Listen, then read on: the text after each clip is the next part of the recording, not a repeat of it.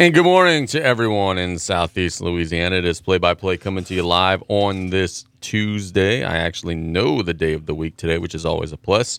Casey Gisclair here with Coach Brian Kale. We've got a fun show coming your way today. We've got two coaches' guests lined up for the 90 minutes that will be on the air. We've got in the next segment Coach Gage Griffin. We we promised Gage we'd have him on Friday, and then our phones were broken. And then I told Gage, well, no worry, bro. We'll have you on Monday. And then I just completely forgot to book him yesterday. So we'll have him on today. Uh, his team opened their season yesterday against Denham Springs. Uh, tough one for them. Uh, they'll try to put the pieces back together and get a victory today over at the Thibodaux tournament. And I could tell you who they're playing. And you're forgetting stuff already. It's old age, hey, buddy. Forgetting stuff, no doubt. Central's playing Port Allen today at the Thibodaux tournament. Five o'clock opening tip. Uh, so we'll ask Gage about the way they open the season, some things they're going to try to do today against Port Allen. Uh, then the segment after that, 12 o'clock, we've got Cornell Scott of the Ellender Patriots who will be joining us. Um, uh, they take on Denham Springs today at 6.30 over at the Thibodaux tournament, fresh off of a double overtime victory over Thibodaux. More about that in just a second. They get a double overtime victory, their first win of the year over Thibodaux. By the way, the last game tonight over the Thibodaux tournament, we told you the first two, which is Port Allen and Central Lafourche at 5, Denham Springs and Ellender at 6.30. The mighty and powerful Southside Sharks will be taking on the host Thibodaux Tigers at 8 o'clock. So an uphill um, trek for Thibodaux taking on a powerful Southside team. But that's the three games out there today, uh, in case you were wondering. But with that having been said, I got a little rant that I'm going to do in the first segment of the show. But first, we get to our um, boys basketball scoreboard from the state of Louisiana yesterday. Local scores of interest. Denham Springs gets a 50 to 33 win over Central Lafourche.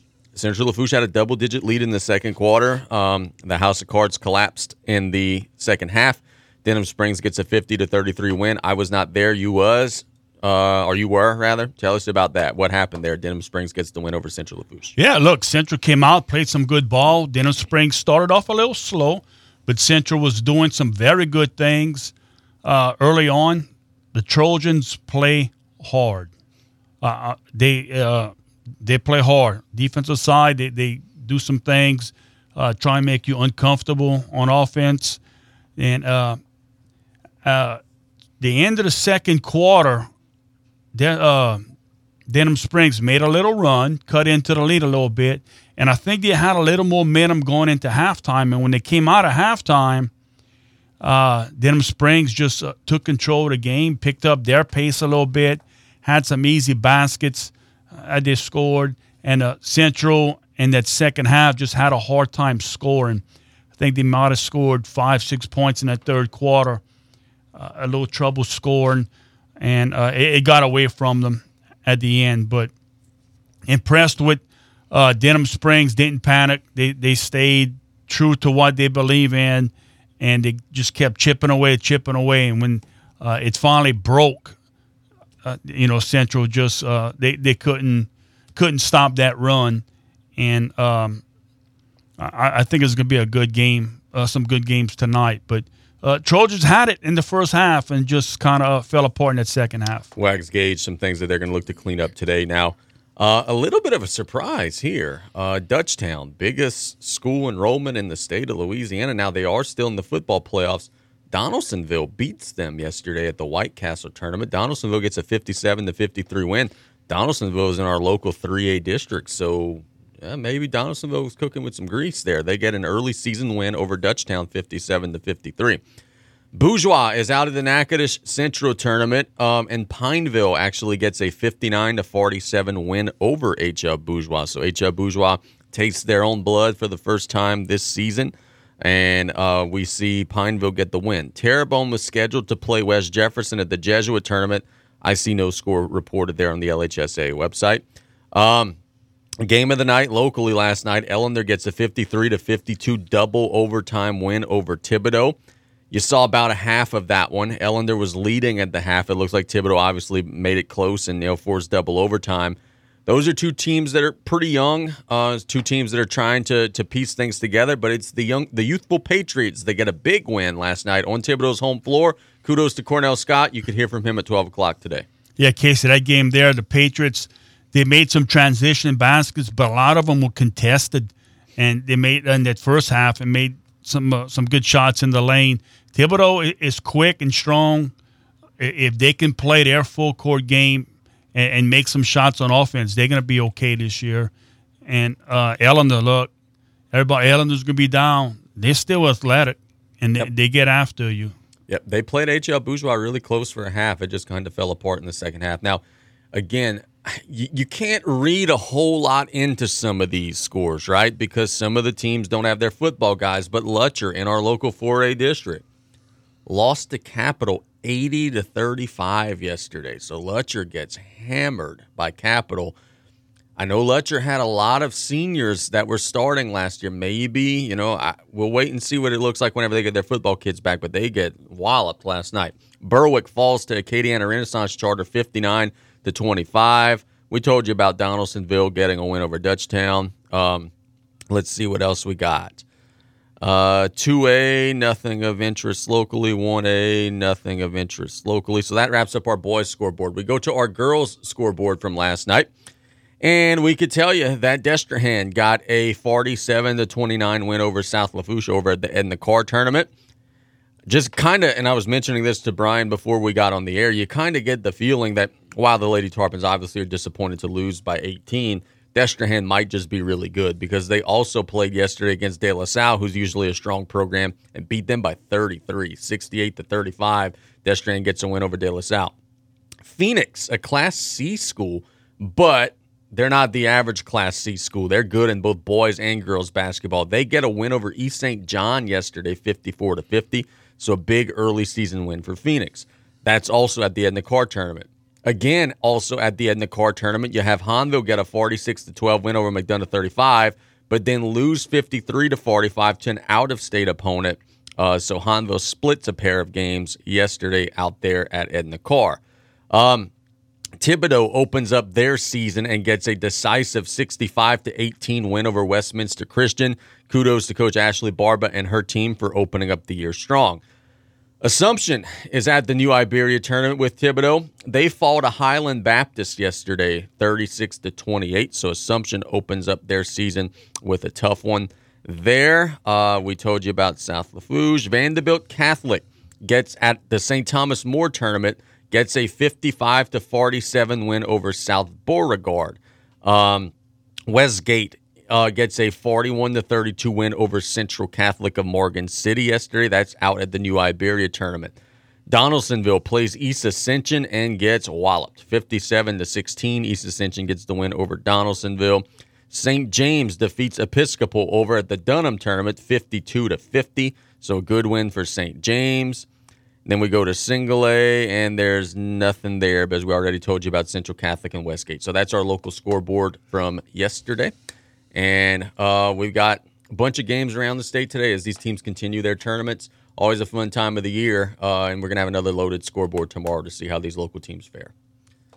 Yeah, good games. Look, tournaments. Uh, I'm anxious to, to ask uh, these coaches that we have on a few questions after their games played last night. Uh, their philosophy on tournaments this early in the season and stuff. But you see a lot of typically in the past teams would go to tournaments Thanksgiving. Now some teams are kind of getting away from that because you have more control over your schedule.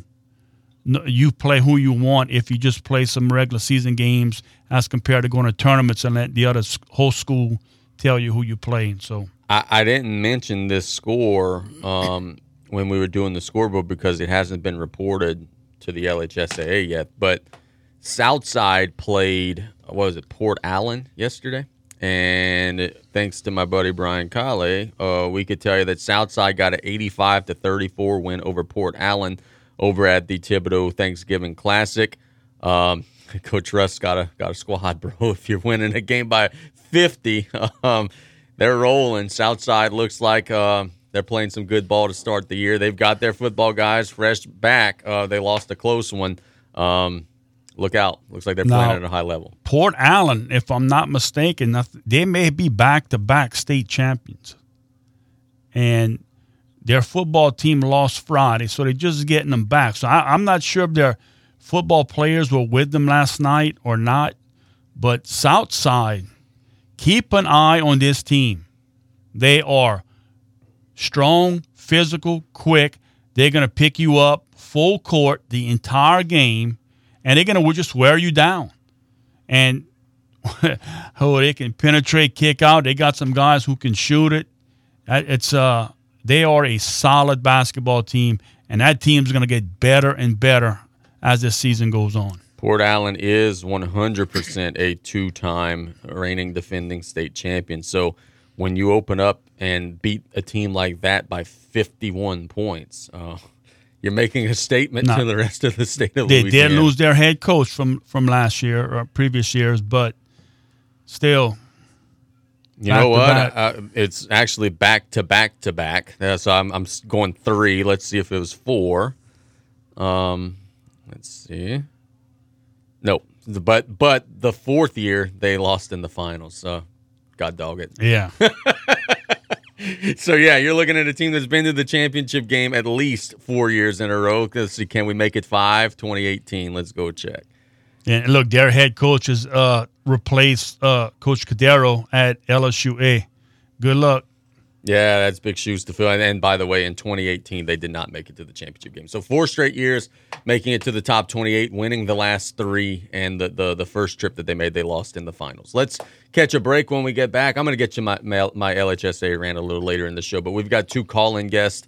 We've got Gage Griffin with Central Lafourche, who will be joining us. His team opened up their basketball season last night and will be continuing their basketball season today. Gage and the crew will be taking on – the aforementioned Port Allen team. It's play by play. We'll be right back after this quick commercial break. Celebrating 75 years in business, Danos has been setting the standard for generations. Become a part of something bigger and join the team. We're currently hiring for drivers, warehousemen, riggers, crane operators, and forklift operators to work out of Port Fourchon. So apply now at danos.com or call 1 833 GO DANOS. Great jobs, great people. That's Danos. Set yourself up for success when planning your next event, whether it be a festival, Mardi Gras, rodeo, or outdoor music venue. Joe's Septic Contractors knows that it's important to cover your bases well before the days of your event. Joe's Septic Contractors can supply 1810, 3 and 2 stall restrooms, air conditioned trailers, anytime, anywhere. Call 24 7. Planning an event? Visit Joe's Septic at viscom.net with locations in Cutoff, Thibodaux, Fourchon, Abbeville, Reserve, Odessa, Texas, and Pascagoula, Mississippi you Absolute Fitness wants to welcome our community to come back and check us out. You'll discover an amazing environment and a friendly and welcoming staff at Absolute Fitness. We have a 12,000 square foot facility with all new top of the line equipment, new saunas, an amazing smoothie bar, personal trainers, and much, much more. Absolute Fitness offers many types of very competitive memberships, along with a dual membership with our proud partner, CrossFit Brackish. Absolute Fitness at 17092 West Main Street, Galliano. Energize your business with Bayou Black Electric Supply in Houma. When you're elbow deep in a job, the last thing you need is to lose time and money fetching electrical supplies. Bayou Black Electric will deliver your items to the job site. There's daily scheduled service throughout South Louisiana, Lafourche, Terrebonne, Morgan City, New Iberia, and Lafayette, plus the river parishes too. If you need parts, call Bayou Black Electric Supply. 985 223 8807, Highway 311 in Houma.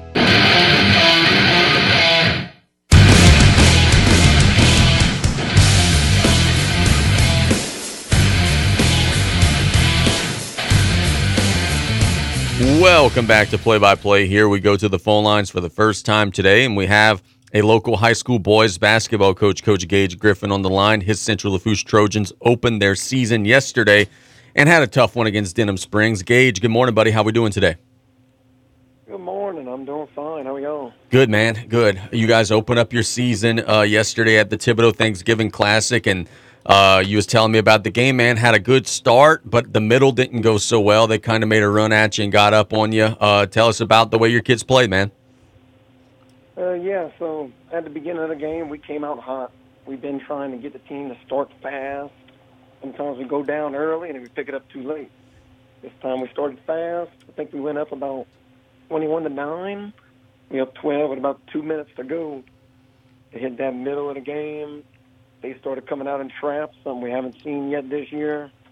And when they came out of that, we got a little flustered, and we never really bounced back.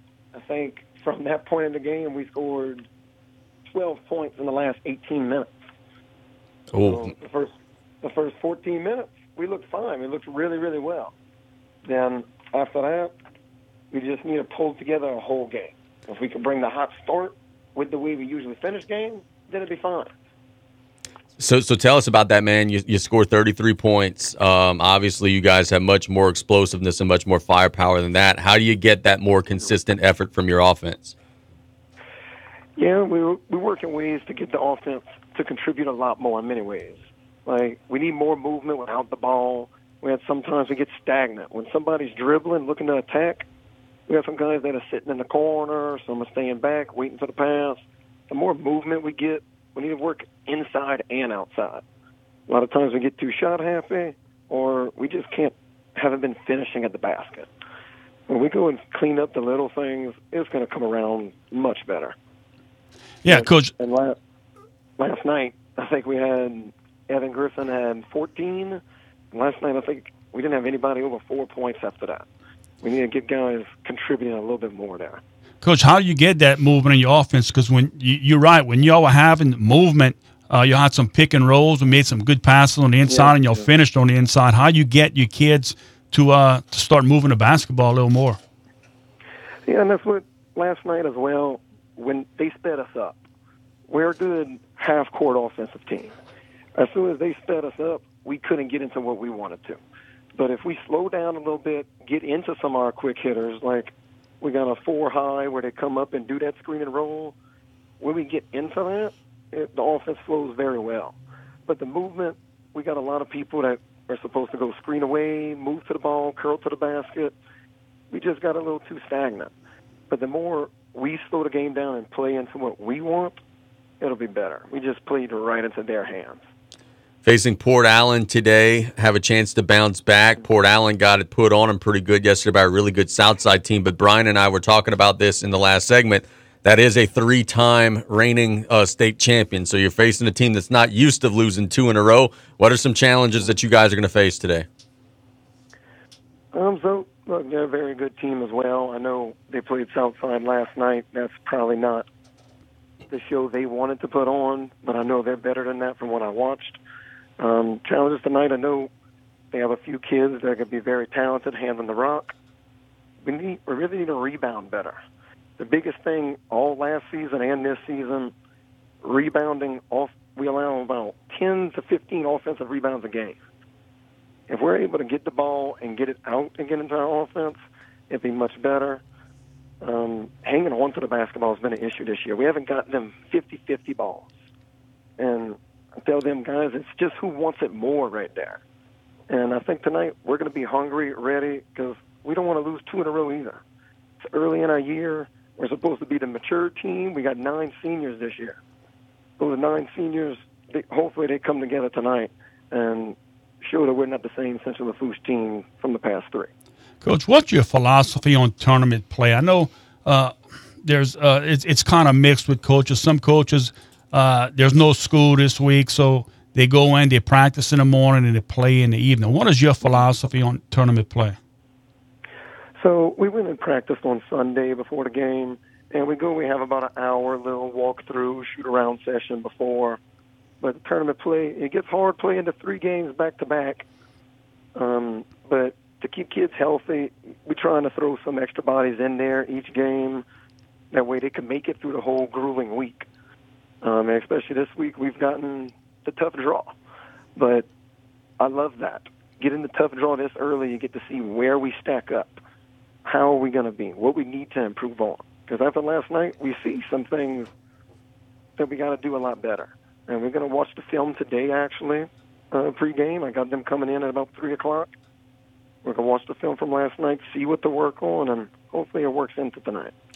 Coach, one of the things we used to say a lot last season in regard to South Lafourche was, yeah, hey, BJ Daniels would go and score 25, 30 points, sometimes even 35 or 40 points. But the Tarpons were at their best when BJ was getting 20 to 25 and other guys were getting 10 or 15 and then this other guy would get 8 to 10 and last night sounded like you guys were in a little bit of that rut. Evan got, you know, what, 15 points or whatever, but no one else got more than four. How do you get those other kids to play with a little more confidence and not necessarily just watch Evan go try to score?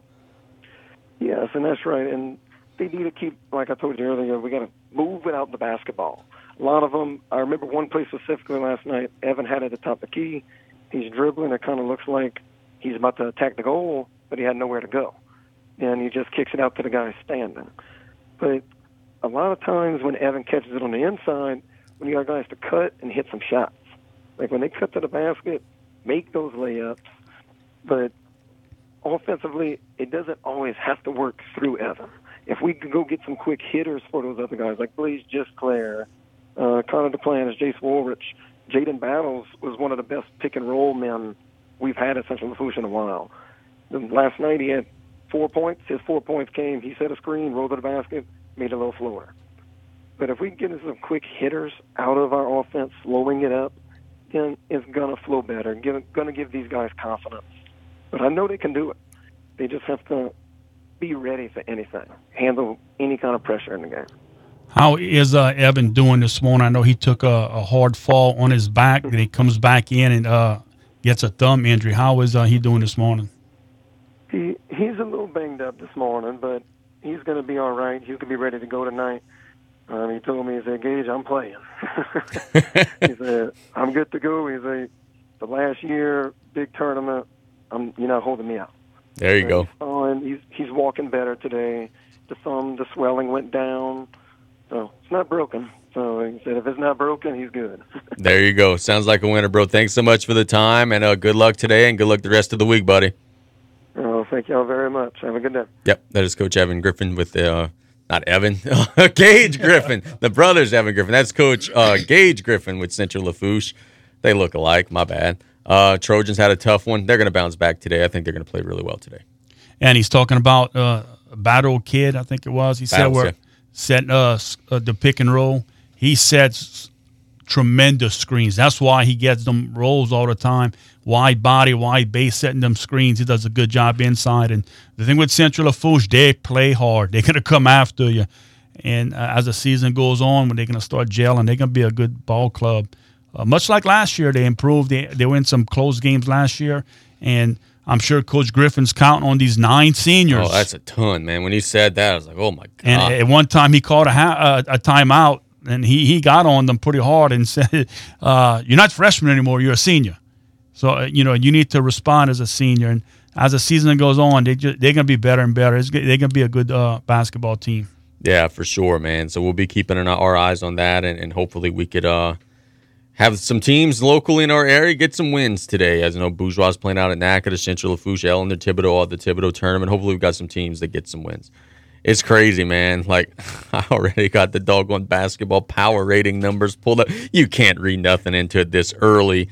Uh, but it, it's funny to see that you know they already are updating the numbers over on GeauxPreps and people are getting some of their scores. When, at what point do you feel like it's a fairly accurate depiction? Ten games in, twelve games in, like at what point do you? I know when when someone's one and zero or two and one, it doesn't matter. But ten games, twelve But games, you look at it after your tournament season when you in January when you start getting into district play, then you take a look at it, and, and you got a good sample size there where you can pretty much okay figure out this is for real now better than one or two games. So yeah, right now it's uh, you can look at it and say, oh wow, Yeah, we're number one or we're number two, and no, that doesn't mean a darn thing. After you play all these tournament games, and when you get it, getting ready to district, look at it then. Then uh, some people don't look at it at all. Some, I think, the ones who say they don't look at it Are not really lying. telling the truth. yeah, or lying. But uh, my goodness, you know, I could, I can't make that statement. I looked at it Oh, all the time. Did we ever? And uh, yeah, but I would wait till January when you look at it. Well, look at it now if you want, but really it has more of an impact in, in January. Yeah, the number one team in the state right now is Mandeville with a one and zero record. I mean, Not going to stay that way. so yeah, look, they're, they're playing out at Thibodaux today, trying to bounce back against Port Allen. I loved his answer though. You know, hey, I, I kind of threw it out there. Hey, Port Allen's won three straight rings. Like they ain't gonna want to lose twice in a row. I love that he fired back. Like, yeah, well, we don't want to lose twice in a row either. That's a big game for both teams today. I'm gonna be curious to see it uh, at 5:30 who's gonna bring that one. Yeah, I, I was kind of thinking maybe not going to it, but uh, I don't know, man. I think that's gonna be a, a, a good game. Port Allen's athletic. They, he's right. They got some guys who can handle the basketball and uh, but I, I, just I love the way Central plays. I think they're going to be in a lot of games. And uh, Coach Griffin said they weren't ready for. They threw something at them they weren't really prepared for. Uh, once they get that down and handle the pressure, they'll be fine. Tonight, I will be on the campus of Nicholls State University at Stopher Gymnasium, calling Nicholls and Blue Mountain College on ESPN Plus. So if you do go out to uh, Thibodaux, keep me updated, give me some scores. But Wednesday, tomorrow, I will be there, all three games at Thibodaux. I'm going to go make the ride. We'll be uh, filming and taking pictures and all that good stuff. I also have aspirations tomorrow to go catch the ED White girls taking on Ellender out in Thibodaux. So we plan on having four games tomorrow, which would uh, be busy time, but a fun time. You're in the basketball oh, gym. You can't time you do something. That's exactly right. Let's catch a break when we get back. We're going to go to uh, a very happy Coach Cornell Scott. His Ellender Patriots got a one point overtime victory over Thibodaux. They had lost their first two games to start the year. Both of them really weren't all that close, but they gutted one out last night. I'm sure Cornell's going to be happy and proud of his young team. We'll talk with him in the next segment. It's play by play. But before we catch a commercial break, Brian, let's go ahead and thank our sponsors the Blue Boot Foundation, Golden Motors, where prices, priority located on Highway 32, 35, and Cutoff. Dufresne Building Materials. Experience the Dufresne difference with eight locations in Cutoff, Thibodaux, Belle Chasse, Luling, Slidell, Arabi, Gulfport, and Grand Isle. Let's catch a break when we get back. Ellender ball coach, Coach Cornell Scott, will join us on KLEB.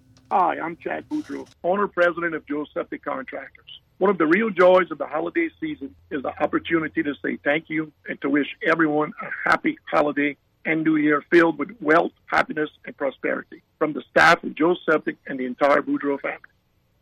Tiger fans, are you looking for the latest news on all things LSU? Then Tiger Rag Magazine is your go-to source. Whether you pick up the magazine or browse over to the website, Tiger Rag Magazine provides you with the most up-to-date information on all the sports, university, and recruiting news that matters, matters to you. you. Find it at your local newsstand or online at tigerrag.com. Here we go. Let's face it, we all know that the recruiting scene at LSU can get a little wild. Don't fret. Now more than ever, Tiger Rag Magazine is staying staying ahead of the game when it comes to name, image, likeness regulations. Thanks to our Tiger Rag Magazine experts and analysts, we can help you understand what it means to LSU and how you can stay informed on this rapidly changing landscape. Plus, our website makes it easy for fans to get their hands on all the information they need about LSU athletics. Get your subscriptions today. So, if you're looking for in-depth coverage of everything LSU, look no further than Tiger Rag Magazine. Available on newsstands or online, tigerrag.com. Hi, I'm Nicholls head football coach Tim Rebowe. Winning a football game starts with a great game plan, and so does fighting pests. Terminix will protect your home and business from termites, roaches, mice, and even mosquitoes. Call the local team at Terminix of Houma. They will draw up a winning game plan to tackle your pests. Terminix is a proud supporter of Nicholls Athletics. Go, Go Colonels! Great news, Houma businesses. We're here. We are Rev, a telecommunications provider with powerful solutions and unmatched local support. We've been bringing Louisiana people, businesses, and culture together for 85 years. Our fiber network delivers superior internet, phone, and security. It's big business technology with small business personal service. For a limited time, get up to $300 off business services. Visit us at letsrev.biz to get up to $300 off. Wrestling has more than one royal family.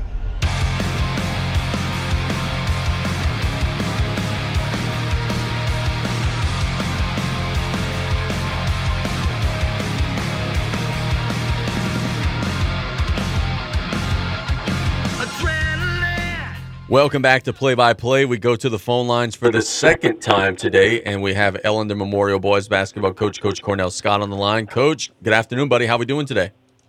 Hey, good. How y'all doing? Good, bro. Your team got a hard fought, very competitive win last night in double overtime against Thibodaux on their home floor at their home tournament. Got a young team, man. You've told us that throughout the offseason.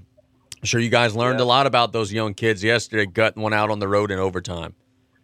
Oh, I'm super proud of them, man. They played hard. Uh, they they followed the game plan, and you know, like with having young guys, you know, you know, you go through those growing pains, but uh, they learned how to fight through last night, though.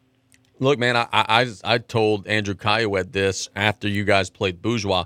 The second half didn't go the way that you guys wanted, but I actually thought in the first half of that game you guys played really well. So you guys are showing some flashes. It's just going to be a matter this year for you, coach. I think you're going to just have to figure out how to play a consistent 32 minutes and not have some lulls there mixed in. And that's the key. That's the key. We uh, we we saw the game plan early. Then they came out. Uh, our first two games actually in the second half, and and kind of forgot what we were uh, living on and, uh, and and got away from it. But uh, I think last night they did a better job. Uh, we still lost it in the fourth quarter, but they were able to fight back and get back into it. Tell us the makeup of your roster in terms of like grade wise. Do you have a bunch of seniors, or is there, are they all yo- uh, old uh, younger guys? Do you have any seniors? Tell us, give us a rundown of that. Uh, my roster is made up of primarily uh, sophomores and uh, freshmen. Uh, mostly freshmen. I think I have one or two juniors, two juniors that's probably going to play a little bit, and after that, I'm playing like eight freshmen. Wow. So, yes. Yeah, I know. I'm playing eight freshmen, and uh, they're doing pretty good. You know, they're learning, and uh, the speed. Uh, Jordan Williams kind of showed me a lot last night. He kind of grew up a little bit. We seeing him uh, kind of understanding the game and taking it a little slower. You know, and uh, and if that game slows down for him, he's going to be uh, a problem to handle. So, so talk to us about that. I mean, you got eight freshmen, as you said, at the varsity level. So that's 14 and 15 year old kids facing 17, 18, maybe even 19 year old kids. How do you get them to understand that, like, hey, yeah, we, we want to go out there, we want to compete, we want to win every game that we play. But how do you get them to understand that you also are building something and laying that foundation for the future as well? Uh, we stress it every day. You know, we stress it every day, and uh, I kind of preach them and talk to them about it. But they just have no idea. Like when we go play teams, and they're like, you know, they don't know the names of the team, you know, and they don't know who we go and play, and uh, you know, we kind of just let them go and figure it out. And uh, but we stress it every day that you know, trust the process. You know, it's a process. Not many freshmen play that much uh, around the state, and I say, you know, they are unique, but uh, it's still just going to be a learning process. We're under construction right now. Coach, talk about the play your guards in that first half. Uh, strong. Normally, Ellender basketball, get on transition, shoot layups. Y'all was shooting some tough shots on the inside and just showing their strength of how strong they are, making some of these tough shots on the inside. Talk about those guards. Man, they you know, and we kind of, I know them being so young and uh and, and not as strong. We we spent the summer kind of really working out, and I've been trying to prepare them for what they're going to have to do. Because when you have young guys, most older kids, they try to go at them and try to bully them. And uh, I think that they're going to be prepared. You know, they got shocked the first couple of games, but I'm seeing them start to slow down a little bit and let the game come to them and take the shots that we kind of work on every day. Coach, um, Brian and I were actually wondering about this, and, and, and we didn't know the answer. So I'm going to ask you: with the new bonus rules, where the the fouls reset at the end of every quarter, how does overtime work? Do they reset back to zero? Does it stay what it was in the fourth quarter? Is it still five fouls for like what does overtime look like in terms of the bonus situation? Because I've not seen an overtime game under the new rules. Yeah, you know what? This was my first time. Also, my speculation is that it should just stay as the fourth quarter because it's just a continuation of it, uh, and then it's a shortened time. So. Uh, you know, that's something that we're going to have to get with the officials just to verify because I really don't know that answer either. Okay, well then there you go, man. Uh, you're taking on Denham Springs today out at the Thibodaux tournament. Denham Springs got a win over Central Lafourche yesterday. Played really well in the second half, rallying from double digits behind to get a 17 point win. Uh, what are some things you guys got to do well to try to get to two and zero oh over at the Thibodaux tournament? Uh, we just got to be ourselves. We just got to stay, uh, maintain the course, and you know, get my young guys just to uh, continue uh, battling and learning the game right now. Uh, once they get caught up with this high school game, man, it's going it's to be a different story. For sure, man. Look, before we let you go, um, so many young guys. Um, but boy, isn't that almost like a, a, blessing in disguise sometimes? Because I know I hear coaches say all the time they don't know any better. Like they don't have any bad habits because it's their first year playing varsity ball. I know it, and and to be honest, you know they really don't know, and it's like you know we we teach in situations, and uh, you know one situation I had a freshman, he shot a three, we up uh, maybe six with a couple of minutes, so we trying to control the game, and he shoot a three, and I'm about to. I, I gotta tell my coach, hey, he's a freshman, and we just pull him aside and kind of let him know what we're trying to do. Oh, coach, I was open. so they don't know. yeah, no doubt, brother. Well, look, man, we thank you so much for the time. Happy Thanksgiving, and hope to see you in the next couple of days, bro. Good luck. Yes, sir. Same to y'all. Yes, y'all sir. Yes, sir. That is Coach Cornell Scott. Boy, um, I heard him at media day say, you know, hey, we're young. Didn't realize it was like that. Uh, playing eight yeah. freshmen and going on the road and beating a local team in Thibodaux. Um, Cornell has been using the quote and the phrase that Deion Sanders put out there: "Is you better beat me now because you're not beating me tomorrow." I could see why he's saying that, because it looks like it's a foundation laying season, and then look out after that. Yeah, and look, uh, I, I was impressed with the. They didn't. If you're looking at them not knowing, I would not have thought that he had that many freshmen playing. They they uh, they play well above their age. And um, this team also is going to get better and better as the season goes on. And uh, on the other hand, I'm sure Coach uh, Clark from Thibodaux is not uh, not very happy. I know they missed a ton of shots in that first half. It, it could have been a different story, maybe an outcome of the game. But give credit to Ellender; they did what they had to do, playing Thibodaux at Thibodaux in their tournament. That's uh, it's tough. I just asked our resident official, or the official um, referee of play-by-play, Mr. Ashton Dillon, wow, if the fouls reset. text him. Uh, so he's pondering over that right now. We'll see if they if they reset. Denham Springs is three and zero oh coming in. That's Ellender's opponent today. Denham Springs has wins over Jewel Sumner, Loranger, and then of course Central Lafourche yesterday. Uh, so it's an opportunity for the Patriots to get a good win, or it's an opportunity for Denham Springs to stay undefeated. Um, let's go see Port Allen how many games they have played this season. I know that Central opened up their season, Thibodaux opened up their season. Let's see if Port Allen's first games were, were last night. On the year, Port Allen, yeah, their first game was yesterday. So we got a lot of teams that are making their season debuts um, out there at Thibodaux. And man, Tony and them do such a wonderful job. I saw Coach Jacob Allen talking about how nice everything was run and all the situations with the hospitality and everything. So, uh, Tony, if you're listening, bro, keep up the good work, and, and hopefully your guys get a win today. Though it's going to be tough taking on Southside, because man, you we we mentioned the score, but really didn't talk about Southside a whole lot. You made the comment to me yesterday, like you feel like they might be the best team at that event, and you get a 51 point win. Coach Todd Russ has his guys playing at a high level, and just looking at his schedule, Coach I know that they they think a lot of their team, and the reason why I know that is because they're playing Madison Prep and North Central and Catholic of Baton Rouge and St. Thomas More.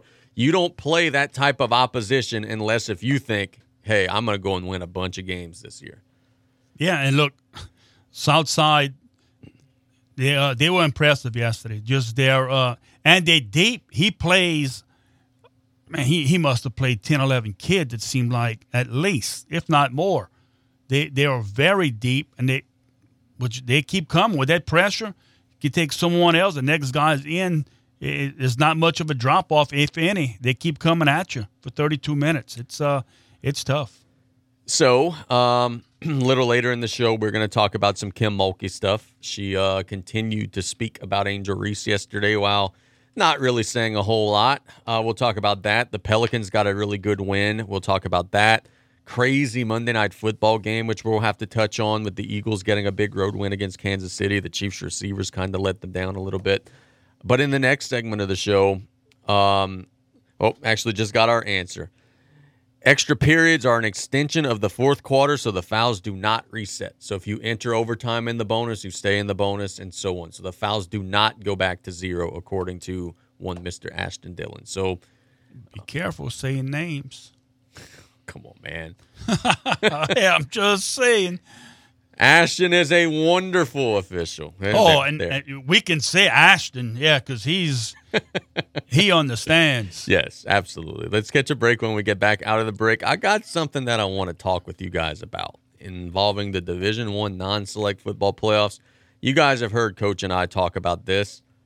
I dug into the numbers, and it's going to make South Lafourche fans awfully angry. What I'm about to say. Oh, and real quick before the break, uh, local people, go ahead and if you're listening, I believe it's Saturday. Go ahead and watch the Bayou Classic. Oh yes. You you may see someone. Yes.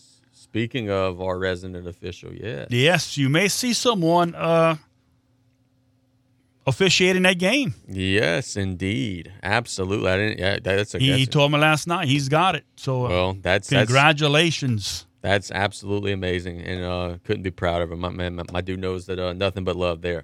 Let's catch a break. When we get back, yeah, we're gonna make some South Lafourche fans angry. Um, not with me, with the system. It's play by play. We'll be right back after this. Introducing Six Flags Plus, your pass to a whole year of unlimited visits with access to all Six Flags theme parks and water parks. Plus priority entry, plus parking, plus in park discounts on food and more. Plus amazing rides and awesome events you don't want to miss. Get all you love about Six Flags. The new Six Flags Plus. All of Six Flags all year. Experience Six Flags Plus now for just $11.99 a month. See details at sixflags.com.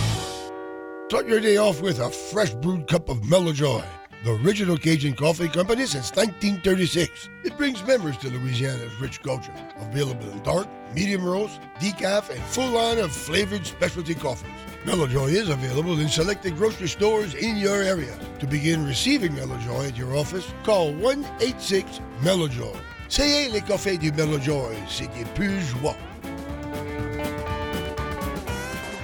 While inventory is growing, prices are dropping at Golden Motors. Come to Golden Motors and check out the new 2023 Chevrolet Silverado with all new technology and improved great fuel economy. Whether you're looking to tow your boat or camper, or if it's just you for your daily commute, the comfort and towing capability is there for you. Check out the new 2023 Chevy Silverado at Golden Motors, 15101 Highway 3235 and Cutoff, the back road, 325 1000. Chevy, find new roads. Price is priority. Tiger fans, are you looking for the latest news on all things LSU? Then Tiger Rag Magazine is your go-to source. Whether you pick up the magazine or browse over to the website, Tiger Rag Magazine provides you with the most up-to-date information on all the sports, university, and recruiting news that matters, to you. Find it at your local newsstand or online at tigerrag.com. Here we come. Let's face it, we all know that the recruiting scene at LSU can get a little wild. Don't fret. Now more than ever, Tiger Rag Magazine is staying ahead of the game when it comes to name, image, likeness regulations. Thanks to our Tiger Rag Magazine experts and analysts, we can help you understand what it means to LSU and how you can stay informed on this rapidly changing landscape. Plus, our website makes it easy for fans to get their hands on all the information they need about LSU athletics. Get your subscriptions today. So, if you're looking for in-depth coverage of everything LSU, look no further than Tiger Rag Magazine. Available on newsstands or online, tigerrag.com. Falgout Funeral Homes wants to say that the end of the year brings no greater joy than the opportunity to express season's greetings to you and yours. May your holiday be filled with joy and happiness. Falgout Funeral Home, caring you can count on.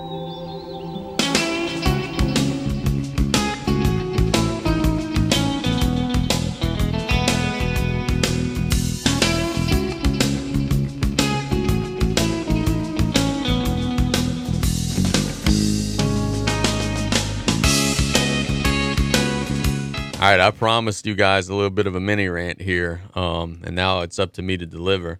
Um, Brian and I have been talking about the LHSAA classifications, right? Where there's four divisions, public and private, uh, or select and non-select. Let me make sure I say that correctly.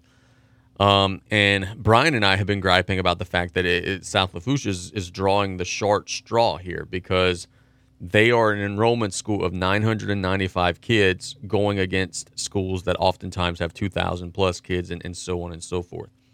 So I did the math last night um, and I pulled together the enrollment numbers of the eight teams that are left in this playoff bracket, okay? So South Lafourche has an enrollment of 995. They are a high end, the third biggest 4A school. The first 3A school has 602 kids. So that is a 393 student gap between South Lafourche as a big 4A school and the biggest 3A school, 393. LHSAA says, hey, a 393 student gap is a big enough gap to change classifications. Remaining in the quarterfinals in Division 1 non-select are schools with the following enrollments. 2613, which is a 1618 student gap from South Lafourche. 2078, that is a 1083 student gap.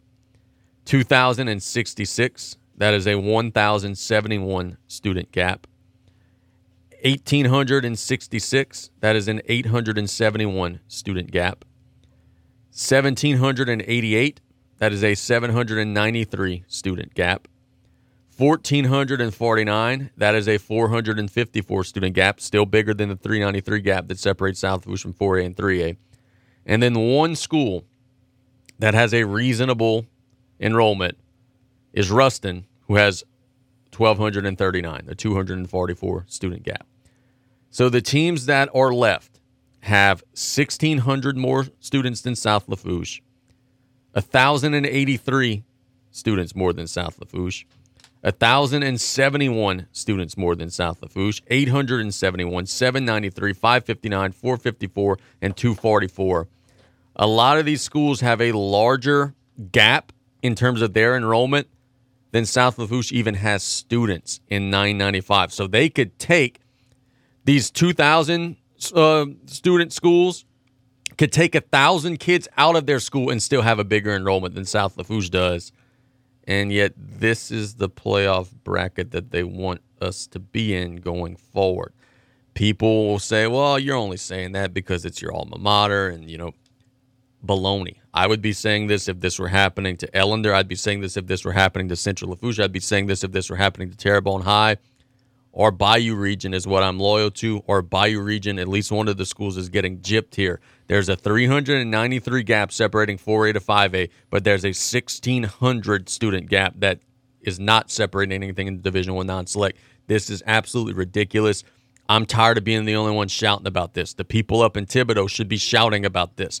Uh, South Lafourche administration should go to the meeting in January and should be shouting about this because what we're seeing is you are at a severe, not not big and not not big, bigger than big, a severe competitive disadvantage if you stay in this bracket. It is not fair to be going against schools that have more than two and two and a half times your enrollment. I know we say it all the time, but I actually broke out the numbers. You can't tell me it's a coincidence that these schools that have 1,800, 2,000, 2,600, they're the ones still playing while the other schools all have already gotten beat. You can't tell me that's not a competitive advantage. That is ridiculous. What's uh, Central and Thibodaux's enrollment, you know? I could tell you right now. Central Lafourche is 1,259. And the gap the that gap there would be uh 250 300 kids roughly Thibodaux has 1315 so they're also by the way disadvantaged by this too but south Lafourche, of course being like the last division one non-select team kind of uh, has it worse than everybody well the LHSAA does not care about every school they, because and the reason I'm saying that, they're going to come up with a plan they think what's fair for, I guess, the majority. And from an inside guy, when I, I spoke to him, he said there was about 15 schools that the LHSAA is aware of, 15 schools in a state that is going to hurt if the division stuff is uh is passes and all this stuff so I guess they, in their eyes, they're looking well. The majority, it helps the majority. Only 15 schools uh, will be hurt by this, and like South Lafourche happens to be one of them. Yeah, uh, only 15 schools. Yeah, would, and, and, that that's the, the, the exact wording too. With the guy, he said they said only 15 schools or 50. So, uh, the entire association? No.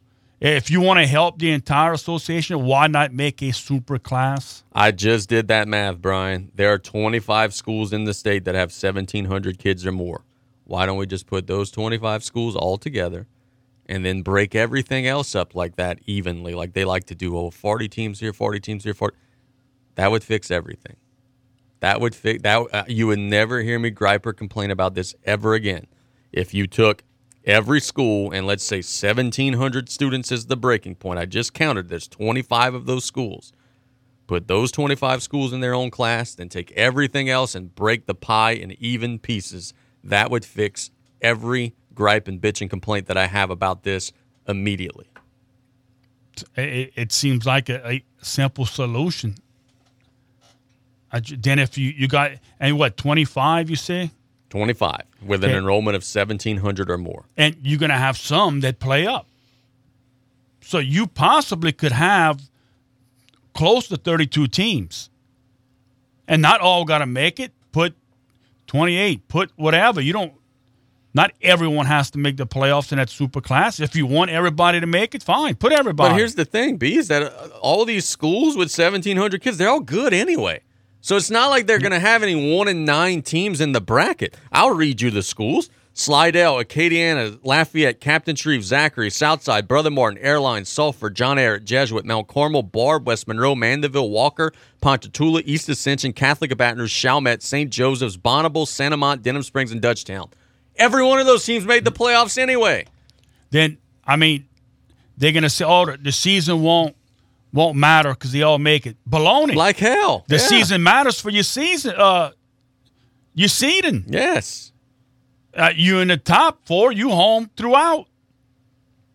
So I, it does matter. I think it's an easy fix. Make a super class. Uh, teams that want to play up, hey, play up. That has been what Chris Dugas has been saying for ages. And I didn't realize how profound the gap was until I saw some of these actual figures. But yeah, I mean that's that's the easiest way to do this. But the problem is that I don't hear anybody even saying this but us. Like I, I feel like everybody's so gung ho. The thing they want to change now is, oh, well, you can't have a 4A team that's Division One playing a 4A. Di-. That's what they seem to be fixated on, and I don't understand why. Why does South Lafourche have to go play a district with Hahnville, Destrehan, East St. John, Thibodaux, Terrebonne, H.L. Bourgeois when they are a 4A school? Just put them in the damn 4A bracket with every single other 4A school. Make them Division Two, and then you don't have to worry about any of this crap. Everybody would be where they need to be. And if you want to go by district by divisions, then put South in 4A where they belong. Yes. That's where their numbers are. And it's not, oh, you're scared to play. No, you're playing where your numbers are. Yes. Period. If it, it happens to be South gets a big influx of kids that they, they come in and oh you move back up to 5A, well that's where you are. Yes. I don't care if you're if you're at the bottom of it. If you that's where you at. You play where your numbers are. That to me, that's that's a no brainer. But for whatever reason, well, I say no brainer. We're talking about an association that I question how much of a brain they actually have sometimes. So no brainers are easy for them. Um, it feels like this is something that could very easily be created, and we could have a solution that works for all. And we just ain't discussing it. I don't understand it. Hopefully, in January we could get it fixed. Well, when they're gonna come out with their division plans? Like these 4A upper 4A schools, will they be division one or not? When they're gonna come out with that? Uh, what was it? Uh, Coach Jenkins told us yesterday in January, I believe. I don't think we're going to see that until the until the big meeting, the annual convention. Uh, based on what he told us yesterday. No, they're gonna wait until after the meeting. Hopefully, nobody brings it up.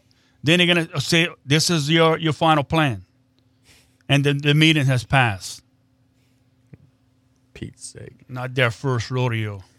And look, dude, I was looking at this last night, and, and, and South Lafourche is the school that we talk about the most because they kind of get gypped a little bit having to go and face schools with 16 and 1700 more kids than them. But if you go down and you look, the school that Assumption is facing Friday in the Division Two non-select bracket, that's a 3A school. Northwest is a 3A school with an enrollment of 553. So Division Two also has the same problem where, and look, if it were South Lafourche in Division Two, almost a 5A school, a high 4A school playing Northwest, who's a middle of the tier 3A school, Northwest has every big bit of a gripe as as South Lafourche does. The gap isn't as wide in terms of enrollment, but this whole we got to separate it evenly stuff is what what drives me off the wall, man. It's never going to be apples to apples like that. Frustrating. It is frustrating. It, it, it's uh, and yeah, I mean, heck, I'm gonna I, yeah, Salt gets hurt by it. It's not. I'm, it's uh, it's not right. It, it's not right, and, and we got to get this fixed. We we've got to figure out a way to get this fixed. I don't trust this whole executive committee. They do whatever they want when they want, often in the cloak of darkness. Um, we'll see. It's going to be very interesting in January. And January is, is fortunately right around the corner. It's uh, November 21st. We're, we're almost there. Uh, it's going to be a very interesting month and a half to see what this all looks like by the time we get out of the holidays. Yeah, when you get back from the break, I think the Monday is the deadline for uh, to appeal or question their, their latest district plan. And Wednesday, I think, is set to be their final, which they hope their final meeting. So who knows? Maybe by next Wednesday, they may come. This is the final district and plan. These are divisions, but yeah. yeah. Good luck with that.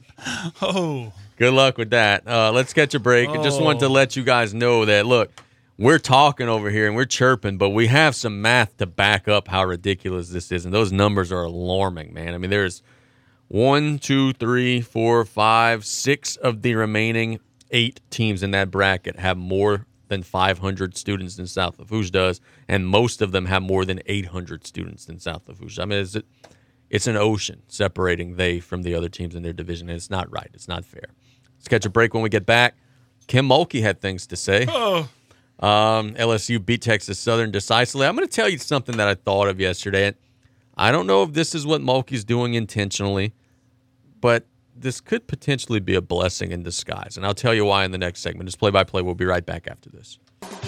While inventory is growing, prices are dropping at Golden Motors. Come to Golden Motors and check out the new 2023 Chevrolet Silverado with all new technology and improved great fuel economy. Whether you're looking to tow your boat or camper, or if it's just you for your daily commute, the comfort and towing capability is there for you. Check out the new 2023 Chevy Silverado at Golden Motors, 15101 Highway 3235 and Cutoff, the back road, 325 1000. Chevy, find new roads. Price is priority. Time is money.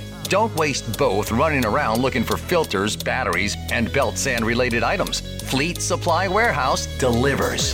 Fleet Supply offers daily scheduled delivery, including Bayou Lafourche, New Orleans, Morgan City, New Iberia, Lafayette, Thibodaux, Baton Rouge, the North Shore, plus the river parishes too. Automotive, lawn equipment, agricultural, marine, or industrial. Fleet Supply Warehouse, 985 868 0430. Venture Boulevard, Houma. Hello, friends and family. Taylor Griffin here, back again to talk about Dufresne Building Materials. Did you know that we have a new updated online order system called Dufresne Easy Buy? Come see us at dufresnelumber.com to check it out and get you started with a free quote. We now have eight convenient locations to serve you, which include Cutoff, Thibodaux, Luling, Belchase, Arabi, Slidell, Gulfport, and Grand Isle. And no matter how big we grow as a company, we promise to keep that local family business feel and welcome you with a smile. So come give the local guys a try and experience the Dufresne difference.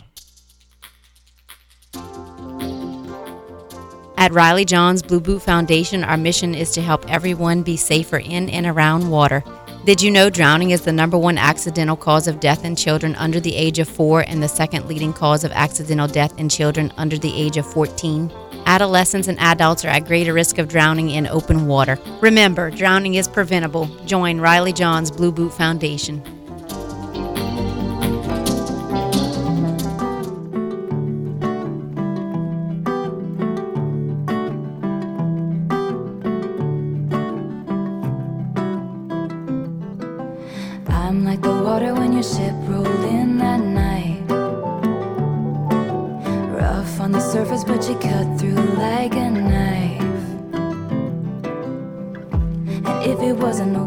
Your favorite musician, Taylor Swift, rocking out here on this Tuesday of play by play. I actually knew that. Yeah, Song. my man. Uh, very good song. Kim Mulkey had some things to say last night after LSU defeats Texas Southern. Um, let's listen to what old Mulkey had to say. One Oh, second. always have to deal with locker room issues. That's just part of coaching. In 40 years, I can never think of a time where I didn't have to deal with issues. That's what coaches do. Sometimes don't know about them, and sometimes you don't. Sometimes you want to know more than you're entitled to know. I'm going to protect my players, always. They are more important. It's like a family, Scott. Let me ask you this. If you do some disciplining of your own children, do you think we're entitled to know that? That's a family in that locker room. So that's what she had to say yesterday. Is Angel Reese misses another game um, to an apparent suspension at this point. Um, so he, I, I, I have mixed thoughts about this, and then I have kind of like a conspiracy thing that I'll throw out there here at the bottom. Um, on one hand, I respect the coach that um, will protect their players, and if Angel Reese is suspended and for attitude issues or whatever it may be, like she doesn't have to let the reporters know that. And and and as a reporter, like I I understand that, you know, that it's fair to ask the question. It's fair for the coach to duck the answer and give a, a half-ass answer like she's been doing. But with that having been said, the rumor on the street is that Angel Reese is being suspended because of academic issues. Not true. And that that's my next thing is that if that is not true, then I think Kim should come out and say, "Hey, it is an internal issue, but it doesn't have anything to do with the academic side of things." Why if you have an opportunity to squash that rumor, why aren't you doing it? So, I get that we're not entitled to know, "Hey, you know, she's had a bad attitude, she's not playing hard or team rules issue or whatever it might be. I don't know. But if it is not true that it is an academic issue, I think Mulkey should come out and say, hey, you guys are wrong. Don't believe this crap that you're reading on the internet. She is in good academic standing because the longer that she doesn't say anything, the more that's going to snowball and people are going to think that she doesn't have the right grades and she's not doing that rumor is going to continue to grow. Why don't you just squash it if it's not accurate? Exactly. She protect her players by by not saying anything and not answering that question, she's making her player out to be I don't want to say a dummy, but that that it's great issue a, a great issue. Now Angel Reese comes on and put don't believe everything you read. I think she's come out she's saying don't believe why I'm suspended is, is, is because of grades. All Mulkey has to do is come out and say, plain and simple, she violated a team rule, and we are handling this internally. Yeah. And period. And, and, she did reiterate yesterday that Angel Reese will be back with the team, quote, sooner rather than later. How how sleazy would it be? Because LSU's got Niagara next. That's another blowout. Then Virginia, who's not very good. That's going to probably be another lopsided win. And then on November 30th, they play against Virginia Tech, the number nine team in the country. How sleazy would it be if her suspension ends before they face a top 10 opponent in Virginia Tech? Well, 100% it will. 100%. That, that's, that's a given.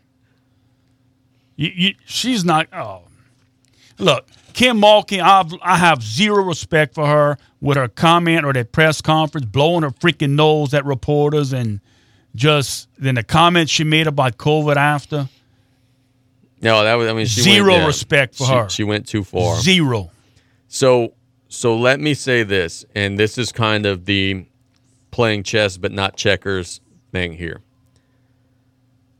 And I, I don't think that Mulkey's doing this intentionally, right? I, I really don't. I think that you know Angel's having some issues, be it classroom, be it locker room, be it whatever. She's not all the way bought in, and they're they're putting her on ice until she is all the way bought in. But here's what I'm noticing. In the opener, the conversation was, whew, LSU's offense is, is ass. They, they're not sharing the ball. They're not defending. They're, they're so selfish. Everybody's not playing together. Now, we're not talking about any of that stuff anymore because we're focused on somebody who's not there. And quietly, the girls on the team are out there every game getting a little better every game, and no one's really paying attention to the fact that They're starting to build some momentum. Last night they scored 106 points, won 106 to 47. Quietly, this could maybe be a blessing in disguise because instead of everybody focused on the lack of chemistry, oh, team NIL, oh, this player's struggling, oh, that player's not playing hard, and we don't talk about any of that anymore because it's all focused on someone who's not there while the kids on the floor just quietly going about their business and making some progress and that could potentially end up being a blessing in disguise. If Angel Reese comes back and is bought in, you now have a team that is playing better. They're 5 and 1. They're defending better. They gave up 50 against Southeastern, 47 against Texas Southern. So they're playing better defense. They're building a little bit of chemistry, getting a little bit of a rhythm. And some of the things that we were wondering about early, we're not necessarily wondering about right now anymore because of some of the other distractions. I don't think that she's doing this on purpose. I don't think that this is the reason why Mulkey's doing what she's doing, but it could potentially end up being long run a big a bigger thing because the players are learning how to play without Angel, getting more confidence, and it's an LSU team that's quietly every game getting a little bit further along. Yeah, if she's doing it on purpose, uh, if she's throwing her player under the bus, let everybody think that she's got great issues. She might have a, 4, a 4.0 grade point average. Who knows?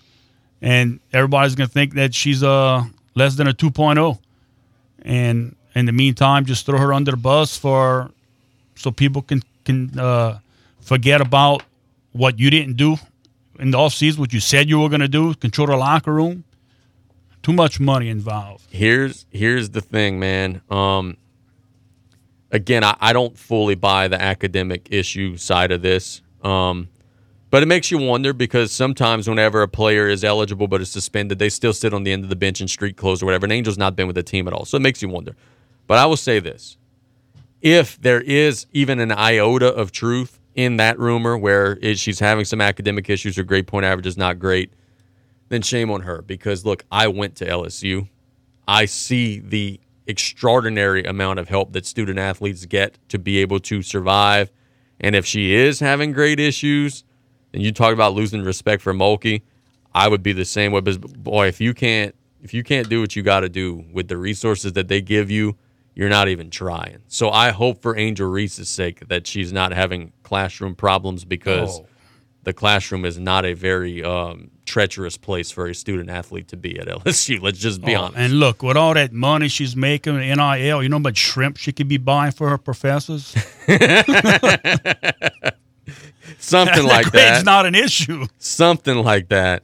Um, That's what you did. So, so, LSU takes the floor again in the next couple of days. They got another couple of patsies before they're going to uh, play Virginia Tech, which would be another test against a top 10 team. Last night, well, you know, before we get to last night, I'll spend the next segment talking about last night. Um, the Pittsburgh Steelers today. Coach, in fact, before I dive into Matt Canada getting fired, what do you think is the most important trait that a coach has to have to be successful? I think it's the most important trait. Oh, honesty? Honesty, I think, is a good one. Um, what else? What are some other things? I- am going to tell you my thoughts in a second in regards to this Matt Canada thing. You talking like coaching wise, like a yeah. What What do you think is the most important skill a coach has to have to be? You got to have knowledge. Knowledge. Okay, that that that's that's close to where I'm going here. I the Steelers fired Matt Canada today. Um, their offense is not very good. They're six and four, but they still moved on. I think that the news that we saw today is the reason why the Steelers are the Steelers, which is a gold standard franchise, whether they have talent or not, they're solid. They're six and four. Nobody knows how. That's what separates them from the New Orleans Saints. Because to me, the most important skill that a coach has to have is self awareness. If you're not good at something, instead of making excuses for why you're not good at it, you got to be self aware and you've got to be willing to make uncomfortable decisions to fix it. It would have been very easy for Mike Tomlin to say, We're six and four. We don't have to change anything. We've got a winning record. But instead, they rolled the dice and are doing what Dennis Allen does not have the stones to do. And they're making moves in the middle of the year in an effort to try to be self aware and understand hey, our offense right now is not good enough. We scored 10 points against the Browns. Our young quarterback, Kenny Pickett, is not developing like we thought. That, to me, that move today showed me why the Steelers are the Steelers and why the Saints are the Saints. Because statistically, the Saints' offense is far worse than the Steelers' offense is with far more talent. But yet, Mike Tomlin, who is one of the best coaches in the NFL, recognized the problem and eliminated it. And here we are approaching another week of NFL action with Dennis Allen and Pete Carmichael still stinking up the joint. I was very impressed with the Steelers. And when I saw that news, the first thing I thought is that's what a gold standard franchise does. And the Saints there are not an, a gold standard franchise. Yeah, hey, be honest with yourself. And Saints are not. You look in the mirror. Steelers did it. They did it right. I, here's what I don't understand. Um, and there are a lot of people who are like this. How do guys like Matt Canada continue to move upward in their career? He was the coordinator at LSU and got fired after one year because he was awful. And then he takes a sabbatical. He goes live, I believe, in the Bahamas for a year and studies. Then before you know it, he's in the NFL. Like, this is the only profession where we see dudes who consistently fail over and over and over again get similar or even in many cases better jobs than what they had before. Your guy at Alabama, O'Brien's the same way. He's going to get another head coaching job. He was terrible. He, someone's going to roll the dice on him and give him another coaching. Like, it's unbelievable. Matt Canada shouldn't be an offensive coordinator in the NFL to begin with. He was at LSU, had athletes all over the field. He wants to run a jet sweep every play. How does that happen? Like, I think that this is a move that was made too late, many years too late. He's been with the Steelers a long time. How do you not succeed ever, but continue to get jobs? This dude has been the offensive coordinator of the Steelers since 2021. After he left LSU, he went to Maryland and flaked out and then went to the NFL. Like, I don't understand it. I don't get it. They're giving away Angel Reese's uh, shrimp. I don't get it, man. Hopefully, the Steelers could get this thing turned around. And, And you know who's going to be the next one?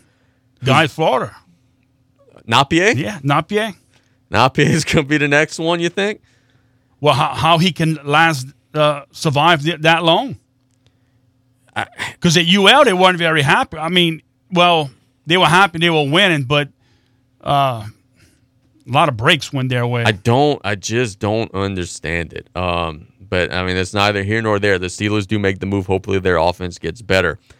Um, Alabama plays the Iron Bowl this weekend against Auburn on the road against Auburn. Alabama's a 14 point favorite. Um, they have already clinched a spot in the SEC championship game. Auburn's already bowl eligible. I was watching Finebaum yesterday. Shame on me. I know that's not the most appealing program to some, but I was watching Finebaum yesterday, and he was mentioning that he's more worried for Alabama about this Auburn game coming off of the loss against New Mexico State, as opposed to if Auburn would have beat New Mexico State fifty to nothing. He says, "Hell, Auburn's have nothing to lose now. Just go, you know, playing with house money." Does this game concern you at all on Saturday? Alabama's playing really well coming in. Auburn's coming off of the lowest point of their season. You're at Auburn. Crazy things sometimes happen in that matchup. Does this, that game concern you a little bit? It, has to. The Iron Bowl. You never know what can happen. These uh, games like that, you, you throw the records out and the pressure. I mean, can Alabama, uh, young quarterback, can he handle the pressure of this game? Knowing, look, they lose this game, they're done. You're done. Yeah, whether you beat Georgia in the championship game or not, They're you're done. done. So, yes, I mean, it's it's cause for concern. Can he handle it? Uh, we'll see. Auburn has nothing to lose. Go out and play.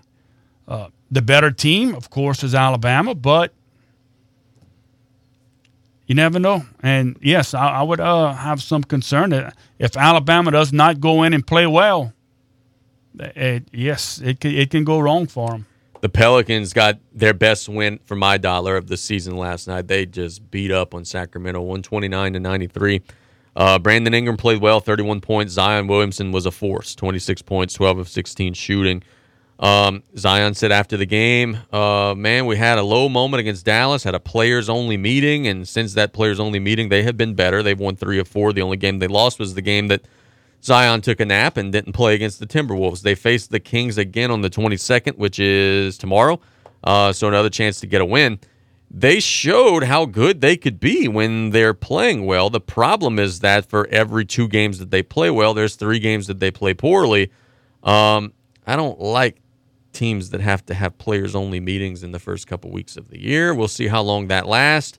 Uh, but you got a very interesting stretch coming up. The Kings will be a tough game, even though you just blew them out. Then you're at the Clippers, who are playing much better. Got a blowout win last night. You're at Utah. You're at Utah. Then you're facing a red hot 76er team. The rest of November is going to be tough. You're seven and seven now. If you could finish November strong, finish November healthy, can maybe carry some momentum into the winter. But it's going to be easier said than done because you have some tough games coming up. Yeah, they got to be consistent, and it, the uh, consistency. How it's tough to develop when you got your your, your star player, supposedly star, a star player that wants to sit out every other game. Uh, these guys got to play together and jail as a unit, and that's tough to do when you got either they hurt or just don't want to play.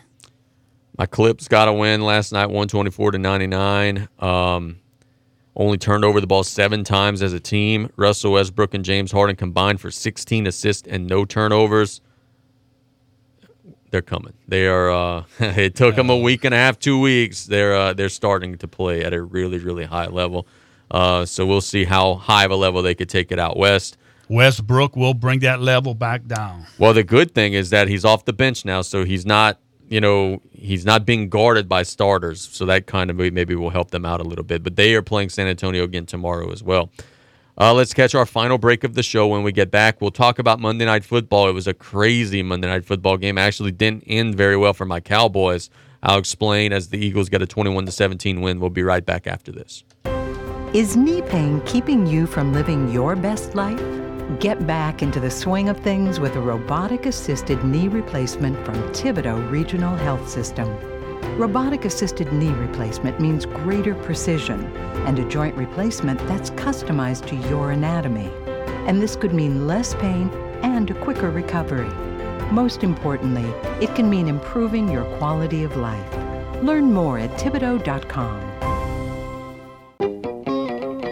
3T Oil Change is an efficient, quick loop service that offers oil changes for gas and diesel engines, brake tags, tire sales and services, engine and cabin air filters, bulb replacement, and wiper blades with the convenience of a drive through. No appointment necessary. 3T Oil Change on Main Street in Cutoff.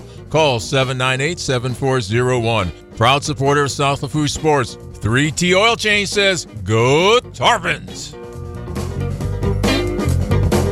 GIS, with corporate headquarters located right here in Galliano, Louisiana, offers clients a single point of contact to utilize over 19 strategically located facilities, 2,600 plus employees, and 20 service lines, serving upstream, midstream, and downstream markets. GIS aligns their services with operations from the conceptual stage through construction, commissioning, and asset maintenance with their complete turnkey service portfolio. Learn more and join their growing team today at www.gisy.com. Join Talk on the Bayou from 10 to 11:30 a.m. Monday through Friday on the Raging Cajun. We cover local news topics, politics, and entertainment each weekday, and it's all brought to you in part by Lady of the Sea General Hospital, Rev, and Thibodaux Regional Health System. Talk on the Bayou Monday through Friday from 10 to 11:30 a.m. right here on the Raging Cajun KLEB 1600 a.m. and 102.7 FM. Season's greetings from AJ LeBlanc and the staff at LeBlanc Insurance Agent. You keep us glowing and bright all year round, and we look forward caring for your needs in the coming year. Happy holidays and have a great new year. God bless all of you, AJ LeBlanc.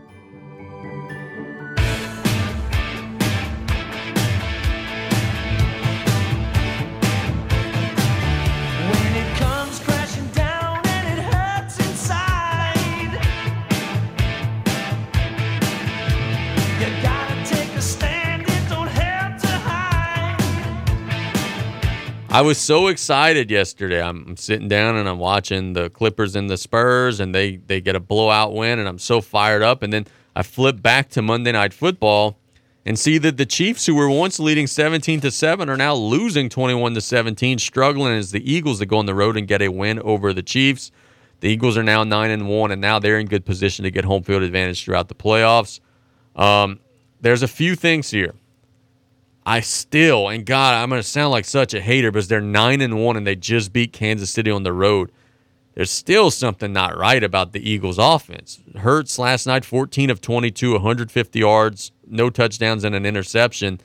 As a team, they only generated 238 yards of offense yesterday. That's not very good. But Kansas City has a bigger problem. And I'm not about to make a joke about Travis Kelce playing poorly when Taylor Swift wasn't there. I could. I'm not going to do that. More serious business. The Chiefs don't have wide receivers. They had so many drops Oh. last night, including critical touchdown, perhaps game winning drops last night. Patrick Mahomes was 24 of 43, 177 yards, two touchdowns, and an interception. Could have easily had three or four touchdowns.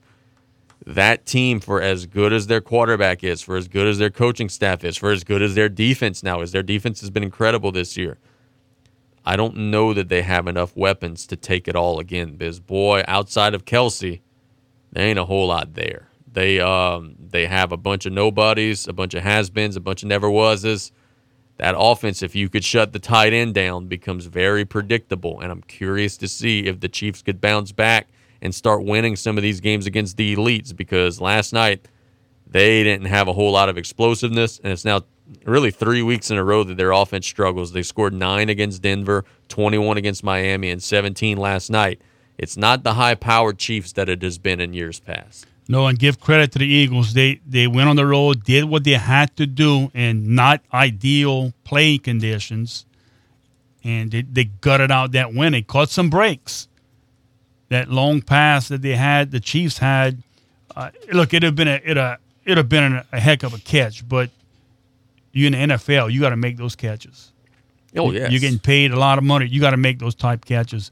Uh, Eagles caught some breaks, but not- again, they gutted it out on the road, and uh, they, they have to like where they're sitting right now. And I think uh, your Cowboys are gonna, uh, for the division, could be in a, a little trouble. Well, the hope is that the Bills beat the Eagles Sunday. The Bills played pretty well. They're traveling to Philly to take on the Eagles, and, and hopefully the Bills will be able to knock them off, and then Dallas could beat the Eagles. But anyway, yeah, Cowboys are going to get in, but to win the division is going to be tough. Thanksgiving, we've got the Commanders taking on Dallas. We've got Green Bay taking on Detroit. We've got San Francisco taking on Seattle.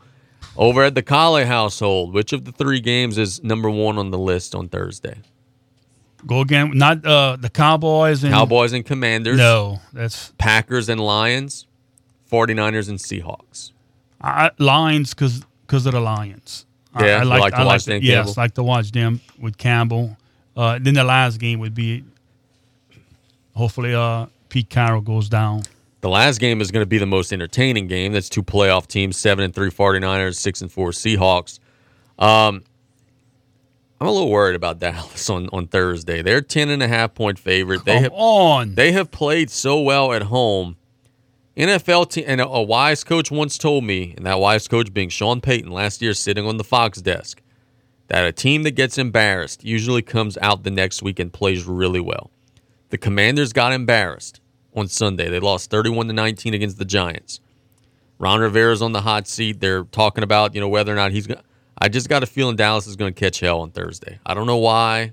They've been great at home, 4 0. They've blown out everybody they played at home. I just got a feeling the Cowboys are going to catch hell on Thursday. Right. They may not play their best possible, but they're they can't. They're not going to lose that game.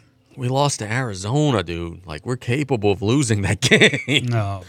Um, a rare, and I didn't realize this until this morning when I was doing show prep. There's a rare Friday game this week. Um, Friday at two o'clock, Black Friday.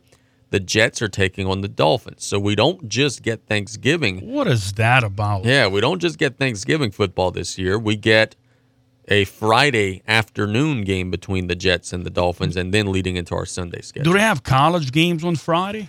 Uh, Normally they do. Well, heck yeah, they got college Friday. Your, why your, your Green Wave is playing a huge game on Friday. Oh, it's Friday. Yeah, Then, then why is the NFL putting a game? I don't know, but Friday they got TCU in Oklahoma, Iowa and Nebraska, Tulane and Texas San Antonio, They're Missouri and Arkansas, uh, Penn State and Michigan State, Oregon and Oregon State. It's a huge game. Texas Tech and Tech. Yeah, they got a lot of college. They're going to compete with college. But but will they really compete though? Is who's watching the Jets, man?